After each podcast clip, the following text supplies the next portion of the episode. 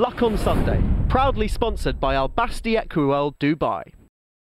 Delighted to welcome as my first guest a man who has been Chief Executive of the Racehorse Association since 2016, prior to which he worked in the city as a global account manager. He was a bloodstock insurance broker. He had been in his youth, relative youth I should say, a pupil assistant to the legendary Major Dick Hearn and Richard Hannon, and he now holds one of the most important jobs in racing, particularly in this pivotal week for the funding of the sport. He has a huge membership of around 8,000 owners to whom he has to answer all queries, and I would imagine this week he has the biggest in tray of just about anybody in the sport. He is, of course, Charlie Liverton. Charlie, good morning. Good morning, Nick. I dare say you must be pretty exhausted after what's been a pretty demanding week for all horsemen and anyone involved in this prize money debate that rolls on and on. Absolutely, Nick. It has been a very busy week. It's been a very constructive week, and we've had a lot of correspondence from our members. It started off really back earlier this year when Arc made that initial announcement just before Christmas, and that really was the start of the problems that we see today, culminating in the strikes effectively.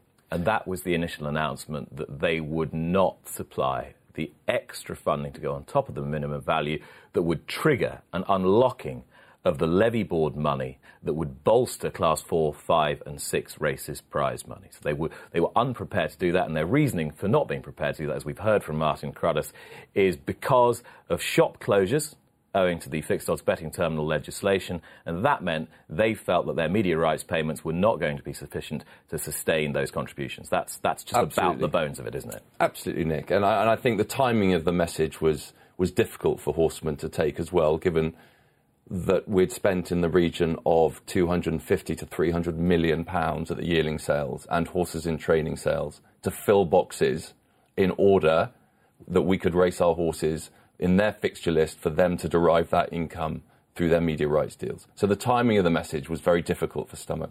But I think if we take it back a step to the other issue we have here is that ARC has got one deal with their media rights that sees a direct impact every time a shop closes, effectively, is what we're told.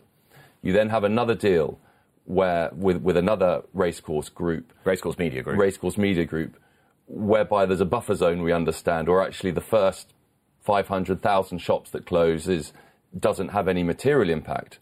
And then you have a third media contract whereby they get less media rights income, but there's no impact whatsoever.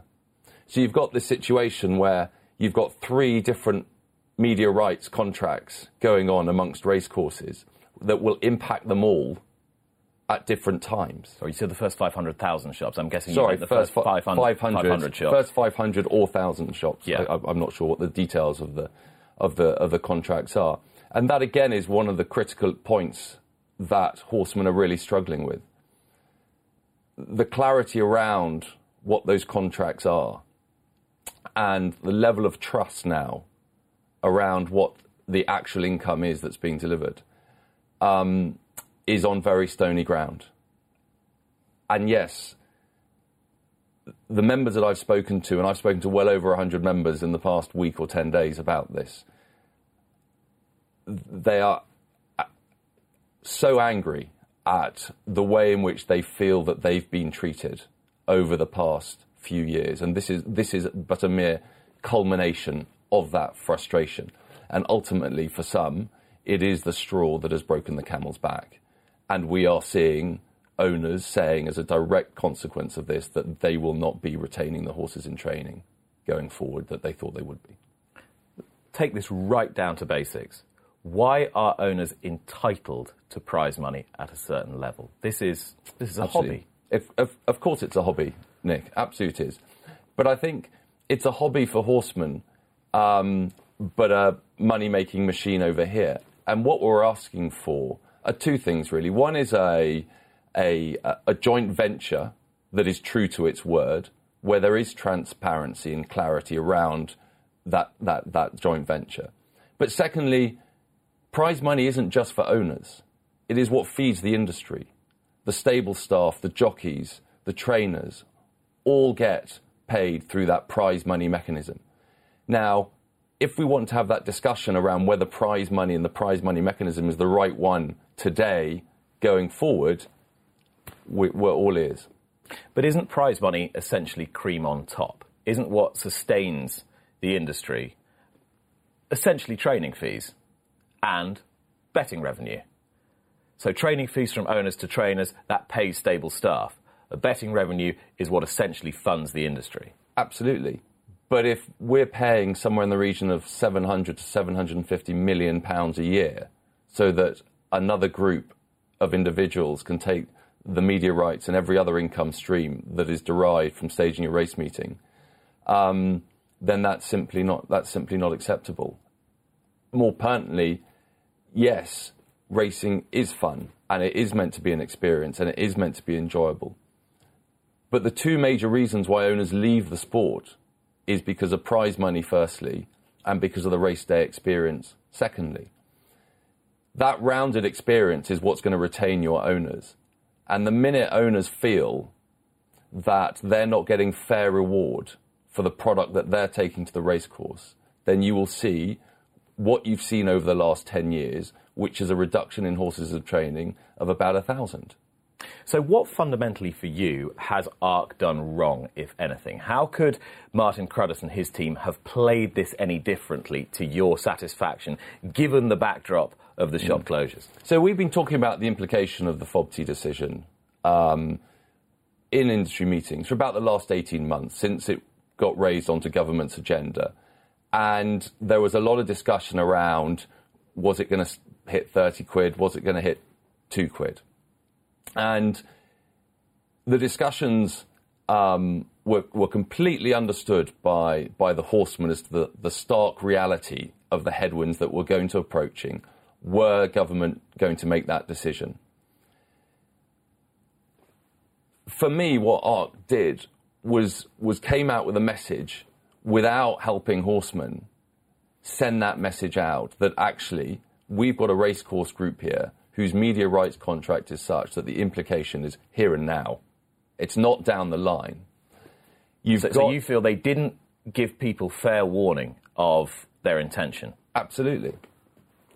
Absolutely. Now, you're right. Now, one of the other things that horsemen have been hugely frustrated with in the ROA, and certainly the last 3 years since I've been in the role, is raising minimum values. And racecourses simply have not risen minimum values. And this is all racecourses across the board. All racecourses across the board. Absolutely, all racecourses across the board. And ARC's situation just happens to be first before the others are coming down the line. So let's not think that what's happening today isn't going to happen further down the line, because we're in some pretty strong headwinds, and that's been under no illusion about that.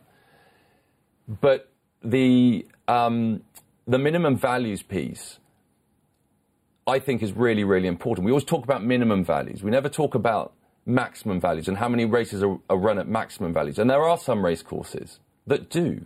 Newton Abbot is a very good example where actually majority of their races are run at maximum value. So the way in which we put more money into that middle and lower tier in order to help the retention of owners and get more money back into grassroots racing was through the appearance money scheme. Now, the appearance money scheme did not see minimum values go up. It saw the race values go up. And they are two fundamentally different things. And so you still have the conversations that I've won this race in 2018, 2019, and it's 2,800 to the winner. I won it 15 years ago, and it was 2,800 quid. And racecourses have to work with horsemen now to understand that the perception out there that the prize fund has gone up, and it really has, to 160 million last year in total. But minimum values have stayed the same, and we simply cannot carry on with that model. So, how do you restructure the model? The last week we've seen any number of trainers in particular, but some owners say this is not acceptable, this is an unsustainable situation. But nobody has offered a cohesive solution to restructuring the model. And so this is your opportunity. No, and I will say that these discussions have been going on and are going on. And we started these before the new year, actually. And it was hoped that we were going to be able to sit down as an industry in early January and start those. But sadly, that didn't those didn't take place. But there is a process that is undergoing through the fixtures and funding process and at a higher level that these kinds of conversations are taking place. The crux of the reality is that the racecourses own the fixture list. So anything that we think is a really good idea that will enhance the owner's experience, that will, and by that I mean through the prize money mechanism and the distribution, not just the total pot, but how it's distributed to the racecourse experience itself, has to come with the blessing of the racecourses.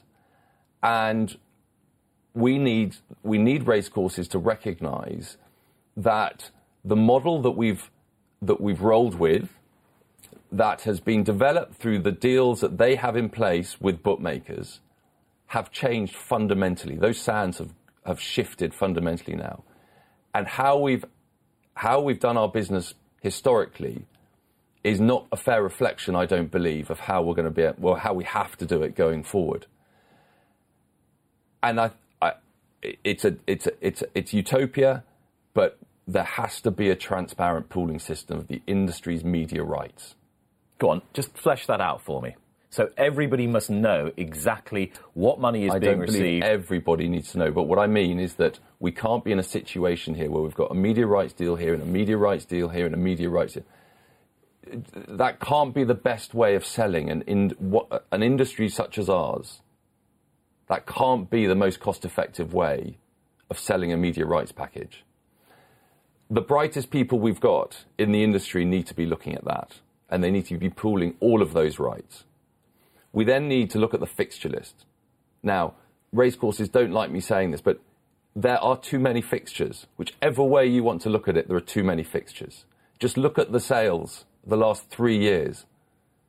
The clearance rates are only going one way. The median values are only going one way. We cannot sustain that fixture list. And that fixture list has been developed over the years in order to maximise our income from bookmakers. Now, this isn't an anti-bookmaker thing, because ultimately it was the government that decided that FOBT machines were going to be reduced down to £2, which has fundamentally changed their business model as well through bricks and mortar. There's all of the online income that's coming, and there's, you know, where is racing's digital future? And who's leading that? And where is it? Because at the moment, we're not having anywhere near enough discussions around that either. If we want as an industry to bring in the next generation, we've got to have a truly digital and technological look as to how our industry can engage in a much better way. Be more specific about that. What do you mean by more digital, more technologically advanced? So, just give me some specific examples. So from an owner's perspective, at the moment, because of the way we're structured as an industry, we're registered by the BHA, but we're looked after by Weatherbys, who are the third-party agency for them. You've then got the RCA, who hold most of the contracts with liaison there with the racecourses. So trying to get owners' data so that you as an owner can turn up on a racecourse and have a seamless experience is very difficult. We can give the racecourses all the data in the world about the horse, because that's what's being entered. But the owner themselves and how we communicate them, it's very difficult. Now, I'm really pleased to say the ROA are leading on that, and we have that buy-in, and we have that project underway. And the ROA board have 18 months ago given us we've just implemented a brand new database and survey in order that we can now work with racecourses directly to facilitate that. That's a small thing. But if we're talking about broadening it and trying to get new people in as we all need, then we have to start thinking in a way that we haven't thought about things previously. What's the BHA's role in bringing parties together? Does it have a role in facilitating this deal, essentially? For me, the BHA have an integral role in all of this. I think they're two main roles. One is obviously the regulation of the sport, and the second is the corporate affairs, if you like, piece. And so, yes, I do think that they have an integral role to play in it. I think that they they will bring some objectivity to it, and I think that taking the sport forward with all parties going forward as one will be far more beneficial than putting them in a corner and saying, well, you just look after the regulation. You say that brings some objectivity to it. It's an interesting week to make mention of that, because this is the week, and it's been rather lost under the weight of all the publicity surrounding the prize money row, that it was announced that the BHA board would be restructured. So we wouldn't have this group of independents that the previous chairman, Steve Harmon, put in. We would have people on the BHA board who were more, quote-unquote, representative of the horsemen and perhaps the racecourses, dare I say it? Yes. So you're actually putting a board in place who are less objective, I would argue, than the completely independent members of the board that Steve Harmon put in there in the first place. So how can the BHA bring objectivity if you are putting people with more subjective interests on their board? Well, I think firstly, the way in which the board evolved over the last 3 or 4 years took it further and further away from its participants, effectively. And there became a level of distrust, if you like, that the decisions that they were making were fully understood by the BHA board in terms of the impact it was going to have on either stakeholder. Can they bring objectivity? Yes, I do believe they can, because I don't believe that if you're sitting in internal racing bubble, like someone like myself, I'm not the right person to be on the BHA board, and I'm delighted I'm not. But I do think there are plenty of members, ROA members, who are owners, that are very, very successful individuals in their own right, both in business and owning racehorses, that have a very good understanding of the mechanics of how our industry works. I genuinely think that you can bring objectivity by reaching out to those people that bring passion and have experience in non-executive roles. I don't believe you need industry stakeholders themselves on the BHA board. Now, Charlie, you've got a very important job at the ROA. I know how committed you are to the sport, and you have a background in the sport. But I was just looking at your biography on the ROA website. Don't worry, this is nothing like it's there in black and white. And it says committees. BHA Executive Committee, BHA Fixtures and Funding Committee, Shadow Racing Authority, Horsemen's Group, Great British Racing, British Champion Series, BHA Racing Committee, BHA Public and Corporate Affairs Committee, Thoroughbred Owner Breeder Board, ROA Awards Committee, ROA Race Day Committee, BHA +10 committees. Do you ever get any time when you're not in a committee meeting? And isn't that fundamentally part of the problem with the sport? That we've got far too many bodies, committees, think tanks, working parties, and that there just needs to be a little bit more cohesion? 100%. And this is something that I've raised with the ROA board, and in fact we're meeting tomorrow as a board, a strategy day, and one of the central themes of that day is how we're going to look next year and how we're going to look in 3 years' time. I absolutely agree. There's a lot going on, undoubtedly, and there are not enough troops on the ground. But having said that, it's not all negative. I appreciate we're in a week where it has been, a week of turmoil, and I can assure you that our members' anger and frustration has been well presented to the racecourses and the BHA during the course of this week. But we are a sport that is the second most attended in the country. We have seen record levels of prize money last year. We do have an owner's experience on the racecourses that, generally speaking, is improving. There's a lot more to do. All I can say is that at the executive level, the kinds of conversations that we're talking about this morning are being had with Nick Rust and now David, the new chief executive of the RCA, but Andy Clifton previous to that. These are absolutely on our agenda, and there's a lot of history that's got to be unravelled. But we also can't make changes because we think changes are really good. We kind of need to know where we're going to be in 3 years and where we're going to be in 5 years in order that the structure that we put in place and that we take forward is fit for where we're going. Until we actually understand from racecourses where we're going to be in 3 years' time with regard to the income for the sport, for which media rights is by far and away the biggest income, it's quite difficult to say, let's put this structure in place. Would you welcome all racecourses publishing full details of their media rights income? I'm not sure that I need to see it that way. Through prize money agreements, there is a... that we do get some transparency through that.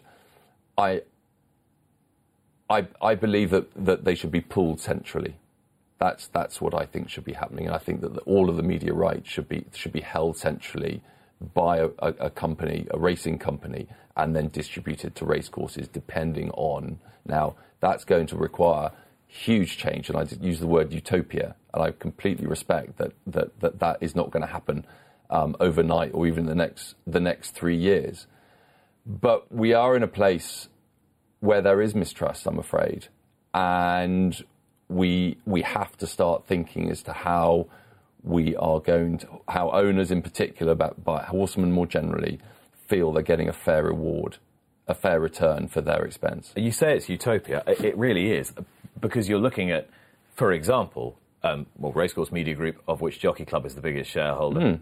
The Jockey Club's commercial responsibilities are completely at odds with those of Arc, which is a private company. Absolutely. And it's a profit-making company. It's there to make profit, and nobody has any issue with that. Nobody has any issue with that. How on earth can you then expect a racecourse group like Arc to cooperate in a media rights deal with, for example, Jockey Club racecourses, and for then a central body to start deciding how that media rights income is distributed when they're two completely different commercial entities? Because fundamentally, we've got to hand over a sport and an industry in 5 years' time, in 10 years' time, in 15 years' time.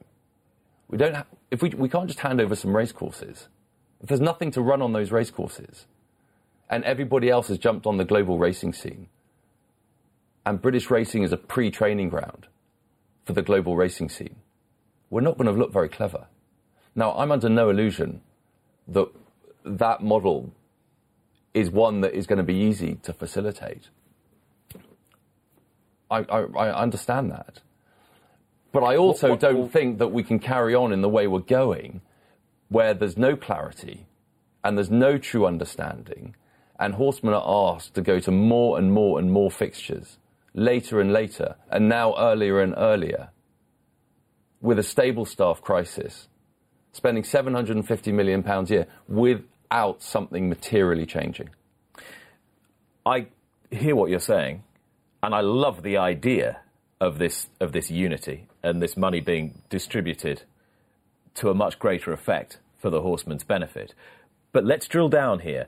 How are you going to attain the power in order to affect that situation? How do the horsemen get the power to be able to influence what racecourses do? I don't think it's about the horsemen getting the power. I think it's a multitude of the racecourses understanding the situation and understanding where foal crops are and understanding where the level of ownership is going. It's about the BHA.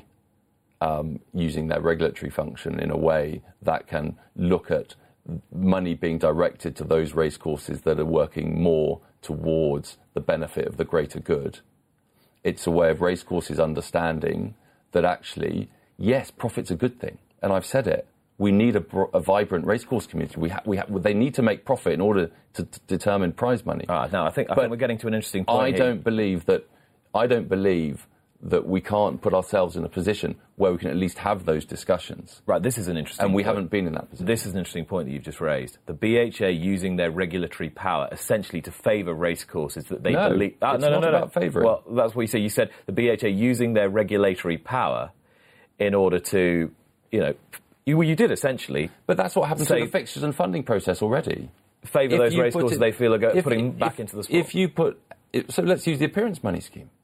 If a racecourse puts in £900, the levy board contributes further.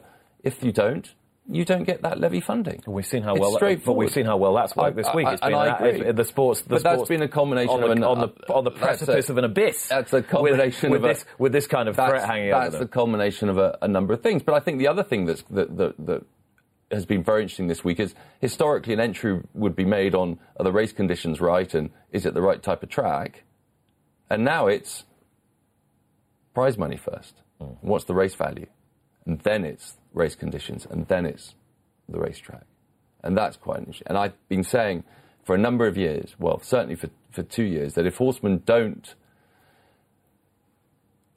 work with those racecourses that are working with them, then they will simply, those racecourses will simply look at the others and think, well, if they're getting the same number of runners and not paying the same level of prize money, I'll just reduce my prize money too.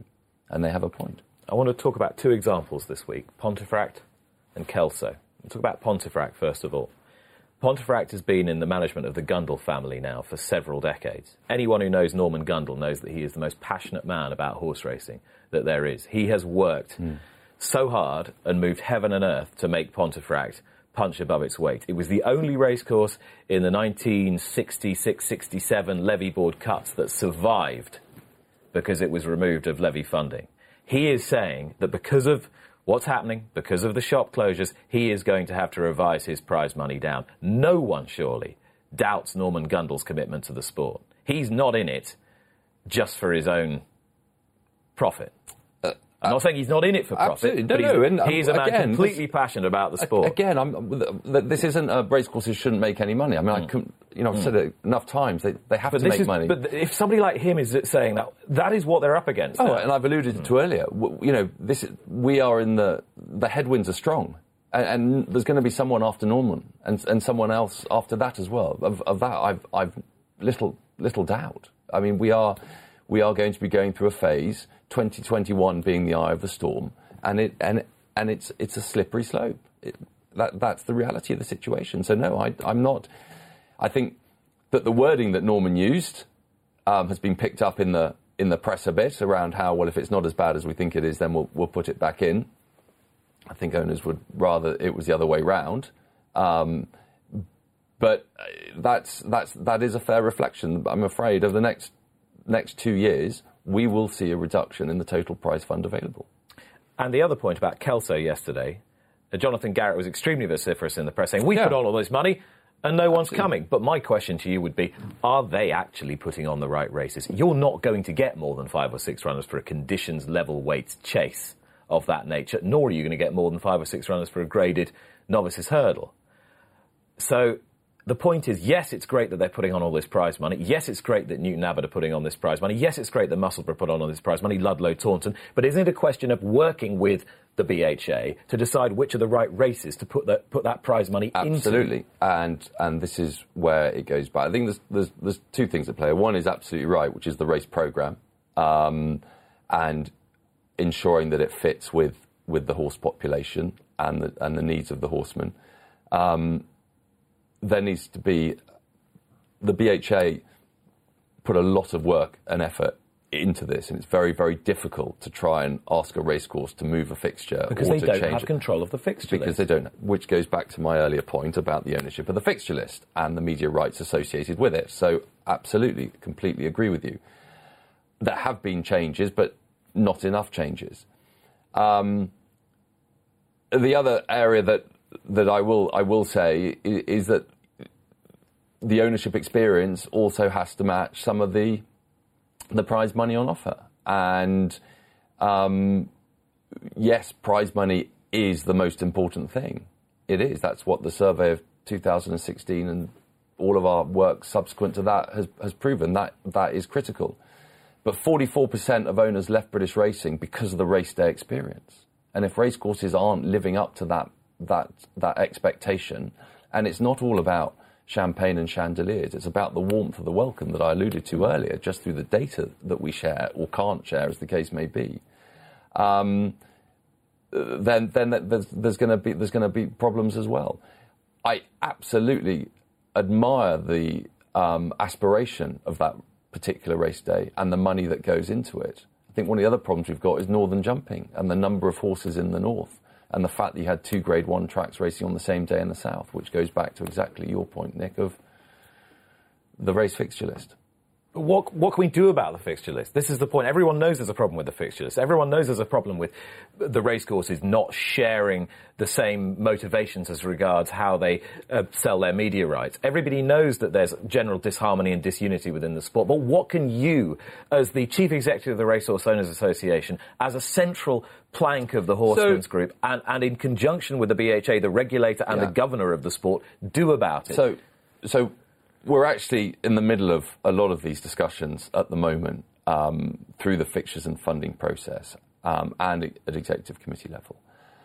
Now, what can I do about it? So the ROA put a proposal to the rest of the horsemen's group to take the current situation for 2019, which got accepted by the horsemen's group, and that principle is now with the racecourses, and we're working through that. It does not see a reduction in minimum values because that absolutely is not sustainable, and we simply won't accept a reduction in minimum values. Race values, but not minimum values. But when you say you won't accept it, if it's there anyway and you don't accept it, can you actually do anything more than saying we don't accept it? What do you? What's your measure? What's your sanction? It's a tripartite agreement process, and yes, ultimately, the racecourses and the BHA can say no. We will take a. We think a reduction in minimum values is the right thing to do. That's the way the tripartite structure works. It's a 2-1 vote. I think it would be very difficult in the current circumstances for either the racecourses or the BHA to take that position. But they may well do. But when you've got more horsemen on the BHA board, the likelihood of you getting a 2-1 vote against the Racecourse Association is going to be significantly greater if you want to wield influence in this regard, which presumably is why you want more representative people on the BHA board, so it swings the tripartite balance somewhat in your favour. Yes, but again, it sounds as though that's a stick to use. It's absolutely not, and the only way that would happen is if it's in the best interests of the future of British racing. So again, I think that the structure of the BHA board, I think, will see it much closer to its constituents, and I personally don't think that's a bad thing. You think that'll be well received throughout? So just to sum up, Charlie, before we take a break, The key takeaways here is you are calling for less racing. Absolutely, and we have done for a number of years now. We need a fixture list. The fixture list has grown and grown off the back of the media rights deals and the number of bookmakers. That template has shifted dramatically now. So how much do you need to slice off the bottom of the fixture list, roughly? What is that number? I don't know. But what we need to do is look at it and say, actually, what fixtures... So you've got the BHA with a lot of fixtures at the moment. You know, how do we manage those? The racecourse own fixtures are going to be more difficult to move or remove from the fixture list, undoubtedly, because of the fact that they are owned by the racecourses, and they will look for... Essentially, you're advocating a leaner, meaner product. Absolutely. So fewer fixtures, greater unity on the part of the racecourses. Greater clarity from the racecourses around media rights, around media rights, and where we're going to, and where it's going, and how we as horsemen are going to be impacted in that. What we don't want is this the current situation we find ourselves in.